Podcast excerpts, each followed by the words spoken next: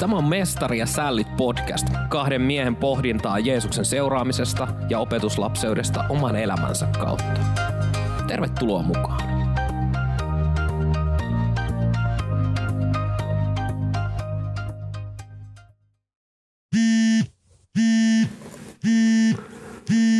Ei vitsi. Kaitsu soittaa. Ei räkä. Mitä se soittaa vapaa-päivänä? Ehkä jos mä oon ihan hiljaa, niin se lopettaa. Ei se lopeta. Voi räkä. No, kai mun on pakko vastata. No, terve Eetu. Onko paha paikka? No ei kai tää nyt niin, niin.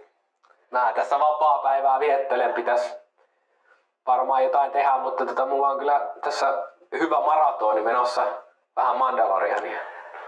Kato, tässä on semmonen juttu, mä oon itse menossa tonne maakuntaan puhujakeikalle ja siitä ihan teidän läheltä soitti yksi ystävä ja silloin aikamoinen hätä, että pitäisi käydä nyt heti saman tien katsomassa, että ajattelin, että tulit vain ensimmäisenä mieleen, että oot siinä ihan 15 kilometrin päässä, että onnistusko? Mutta tää on mun vapaa päivä, Kaitsu. Joo, mä tiedän, mutta kuitenkin me tehdään tätä työtä meidän ystäville ja ystävien tähden ja siellä on todella kova sieluhätä. Mites nyt kuitenkin, kun mulla on viime viikoltakin yksi vapaa päivä, mikä pitäisi laittaa tähän, että tota, e- eikö mä nyt voi sen pitää tässä kuitenkin, että tota, et, et, et, et, et, en mä nyt oikein, oikein... Katsot jonkun päivän, pidä sen vapaan siellä, mutta sitten jos sä nyt käyt siinä, mä veikkaan, että se on no, 15 kilometriä siinä ei kauan autolla mene ja ehkä puoli tuntia paikan päällä, se kun tunti, niin ei kai se nyt sun vapaa päivää pilaa. Ei kai se mun vapaa päivää pilaa sitten. No kiva, niin mä soitan sille ja ilmoittelen, että satut käymään.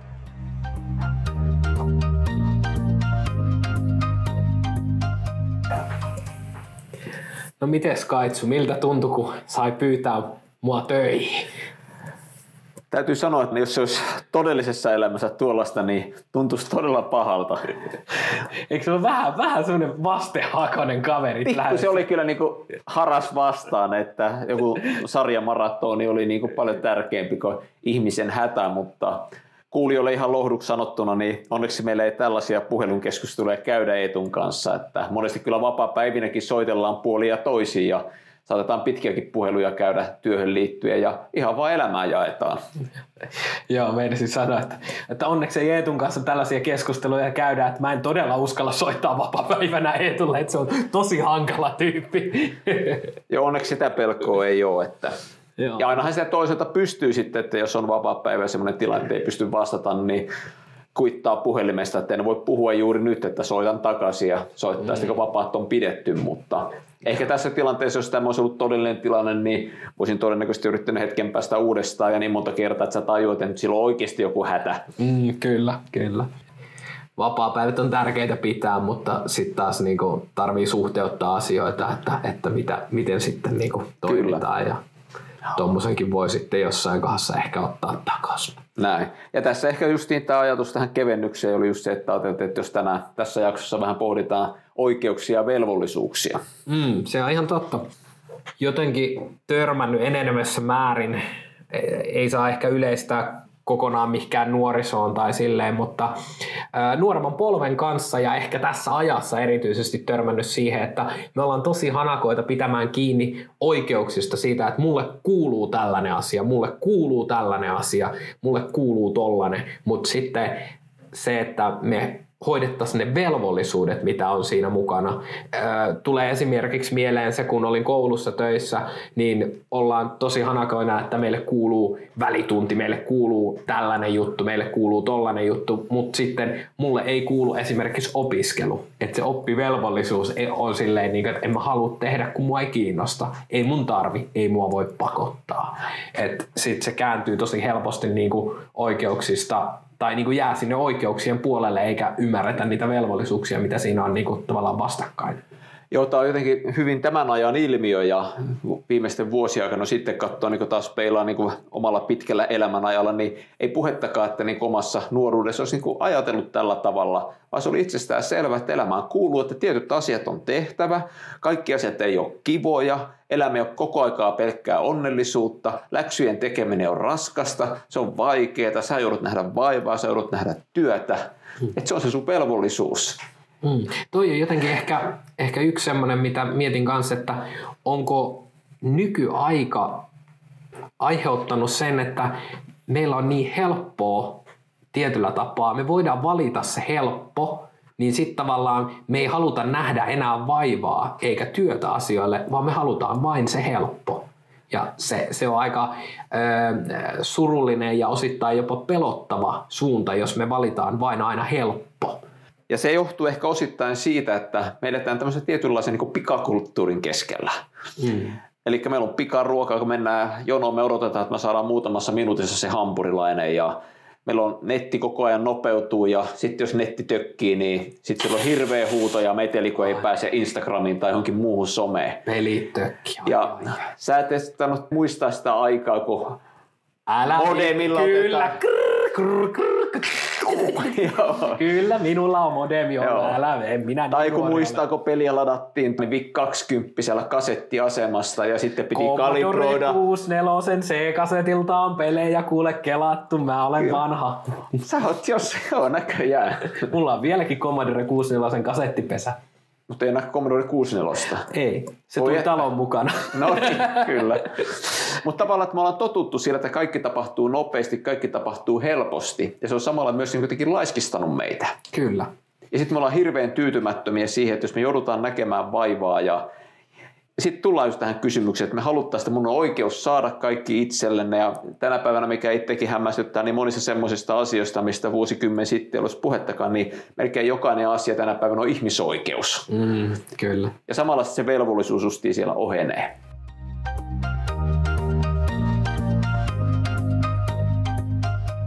Se on tosi huolestuttava piirre, jos me lähdetään viemään esimerkiksi meidän jumalasuhdetta siitä, että mä haluan pelastuksen, mä haluan syntiä anteeksi annon, mutta en mä halua totella Jumalaa. En mä halua ojentaa mun elämää raamatun mukaan. En mä halua tehdä mitään tällaisia juttuja. Hmm. Niin se johtaa niin kuin aika karuun tilanteeseen. Näin on ja justiin se, että jos mä laiminlyön oma uskoelämän hoitamisen, mä laiminlyön seurakuntayhteyden ja sitten kun mulla tökkii, niin miksi sä Jumala teet mulle näin, että mä oon sun lapsi, mulla on oikeus saada kaikkea hyvää sun siunausta, kaikkea mun elämäni ylle. Ja sitten loppuviimeinen ongelmat johtuu siitä, että mä itse kuljen väärään suuntaan. Mä sallin syntiä omassa elämässä. Ja... Mm. Joo, ja toi, toi on niinku, äh, se on varmaan ihan, ihan viisas paikka raamatussa, kun puhutaan esimerkiksi paimenista, opettajista ja muista, ja sitten kerrotaan, että hoitaa perheensä hyvin. Et niinku, jos mä mietin mun poikaa, mun tytärtä, niin, niin ne on mun lapsia, niillä on oikeuksia erilaisiin asioihin, mutta kyllä mä vaadin niitä asioita että sä voit leikkiä nyt pikkuleekoilla, niin sun pitää kerätä ne edelliset lelut pois. Sun pitää syödä ruoka, että sä voit saada jälkiruuan. Sun pitää tehdä tiettyjä asioita, että niinku tavallaan on meillä täälläkin niinku velvollisuuksia. Mä vaadin mun lapsilta tällaisia asioita, niin olisi kamala tilanne, jos mä itse en toimisi tämän mukaan. Et mä, mä en itse vaatisi itseltä, että en mä jaksa, mä vaan makaan tässä sohvalla kaitsu soittelee, mä laitan äänettömälle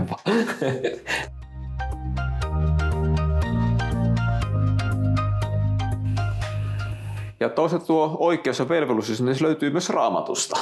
Ensimmäisenä tulee mieleen Johanneksen evankeliumin ensimmäistä luvusta, missä sanotaan, että kaikki, jotka ottivat hänet vastaan, hän antoi oikeuden tulla Jumalan lapsiksi. Tai ai ai, oikeuksia saadaan heti. Heti oikeuksia tullaan, kun Jumala lahjoittaa meille uskon, me saadaan oikeus olla Jumalan lapsia.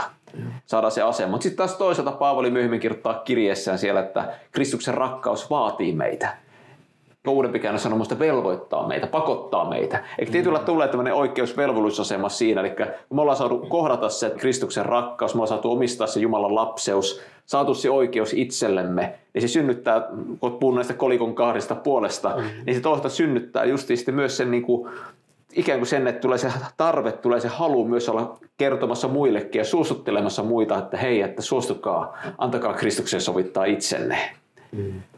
Ja jos, jos lähtee katsoa, niin kun mietitään tämmöistä monarkiaa, vaikka, vaikka brittiläistä monarkiaa, missä on siis kuningasperhe ja näin, niin sehän kasvatetaan se, niin kuin tiedätkö, prinssi, prinsessa, mikä syntyy, pieni lapsi, niin koko elämä kasvatetaan siihen, että miten sä oot, mitkä on sun velvollisuudet, miten sun tulisi käyttäytyä arvollesi sopivasti ja ta- tavallaan tällaisia, että et, siinä näkyy erityisesti tuossa kohdassa ne velvollisuudet. Sulla on varmasti siellä oikeuksia ja no tietysti jos kotina on Buckinghamin palatsi, niin siinä on varmaan oikeuksia myöskin siinä hommassa, mutta samaan aikaan siellä on aika isot velvollisuudet, mitä pitää sitä kautta hoitaa. Kyllä. Ja totta toki meillä niin kristittynäkin me ajatellaan Jumalan armoa, armosta meidät pelastetaan, Jumalan armo peittää meidän syntien paljouden. Mutta sitten myös kerrotaan että Jumalan arvo myös kasvattaa meitä hylkäämään kaiken jumalattomuuden ja elämään Jumalan tahdon mukaista elämää. Eli sieltä löytyy ne molemmat puolet. Kyllä.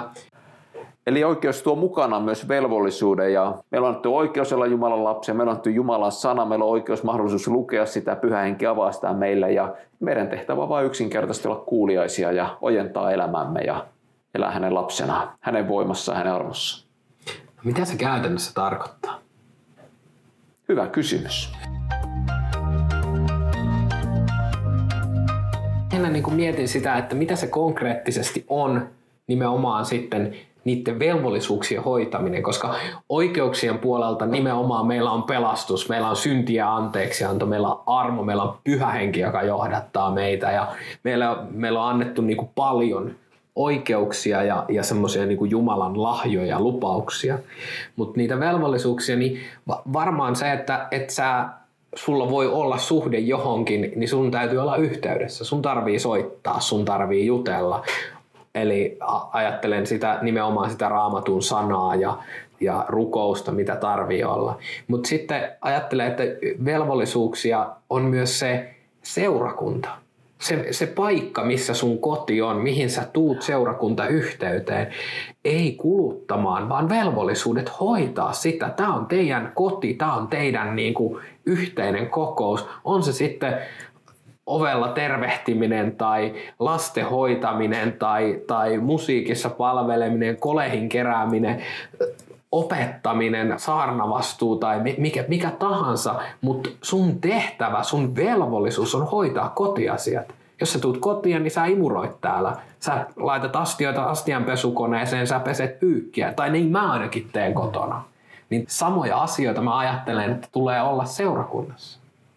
Ja monesti me ollaan tässä myös ajatuksella, että mulla on oikeudet mä tuun istumaan, mä tuun vastaanottamaan ja sitten jos ei sanoma miellytä minua, niin en saanut tänään yhtään mitään ja huono puhuja, ei ollut veli oikein hengessä ja, mm-hmm. ja sitten samalla voi unohtua se, että Jumala puhuu ehkä voimallisesti sen puheen kautta jollekin toiselle. Joo. Tämä en ole kaiken mittari. Kyllä.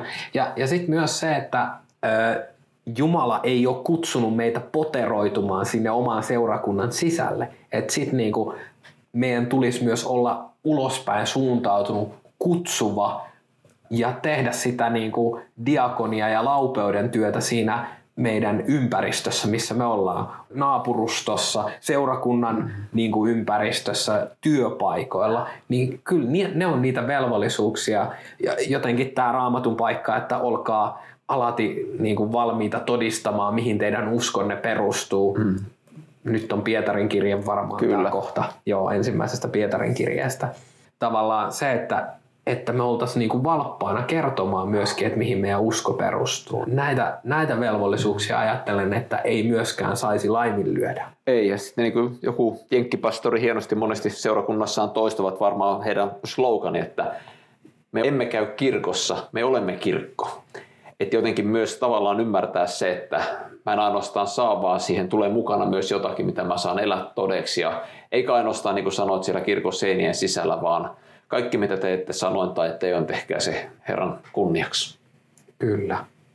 Jos tykkäsit podcastista, laita kanava seurantaan, kuuntele Apple Podcastista, Spotifysta, EPKlla nettisivuilta. Kerro kaverille ja erityisesti toivotaan palautetta ja kommenttia. Pystyy ainakin Spotifyn kautta laittaa ja Muuten jos keksii vaikka faksilla tai savumerkeillä lähettää, niin me vastaillaan parhaamme mukaan.